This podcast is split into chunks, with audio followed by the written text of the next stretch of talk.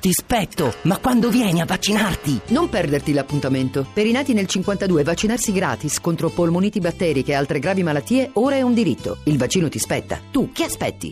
Io ci vado. Campagna Happy Aging per la salute dei cittadini. Ora siamo ad una fase addirittura successiva in cui i grandi centri commerciali, luogo di aggregazione a inizio secolo, stanno quasi eh, rischiano di diventare a loro volta una, un residuo del passato. O esagero? No, beh, è la sfida della concorrenza che noi accettiamo con grande piacere, nel senso che se c'è concorrenza e si valorizza il merito, questo poi va a vantaggio del paese, perché diventa più competitivo il paese e si danno vantaggi ai consumatori, si crea efficienza nella filiera. Quindi ben venga la concorrenza eh, e ben venga la sfida del digitale, perché i sistemi digitali di cui l'e-commerce è una parte sono di nuovo un modo con il quale si crea efficienza, si diminuiscono i costi e si riescono a dare servizi migliori ai consumatori. Questo per dire che tutte le aziende della distribuzione moderna stanno già intervenendo e operando anche con i sistemi digitali e con l'e-commerce. Più del cinquanta per cento di quello che si vende dei prodotti alimentari confezionati in Italia attraverso l'e-commerce passa attraverso le aziende della distribuzione moderna che hanno i punti vendita fisici. Quello che non va bene è se le regole sono diverse, perché, si spieghi.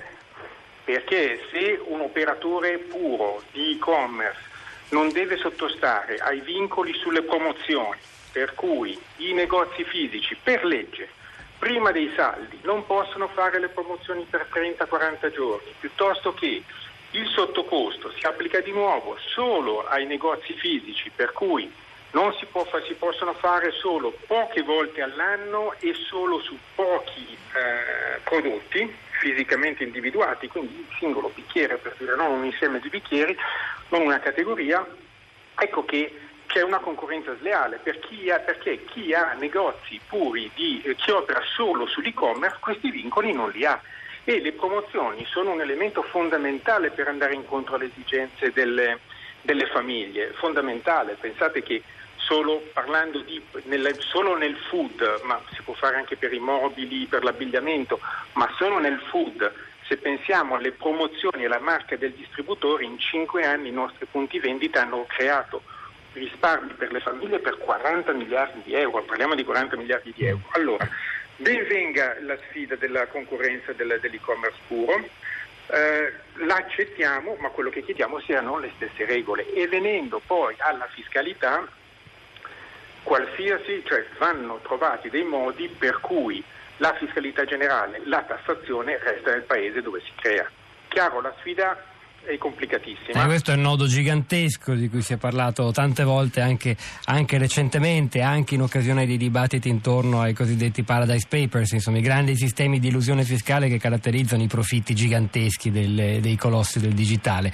Eh, ma sulla web tax in discussione, eh, sei per cento sui ricavi da economia digitale, lei che ne pensa?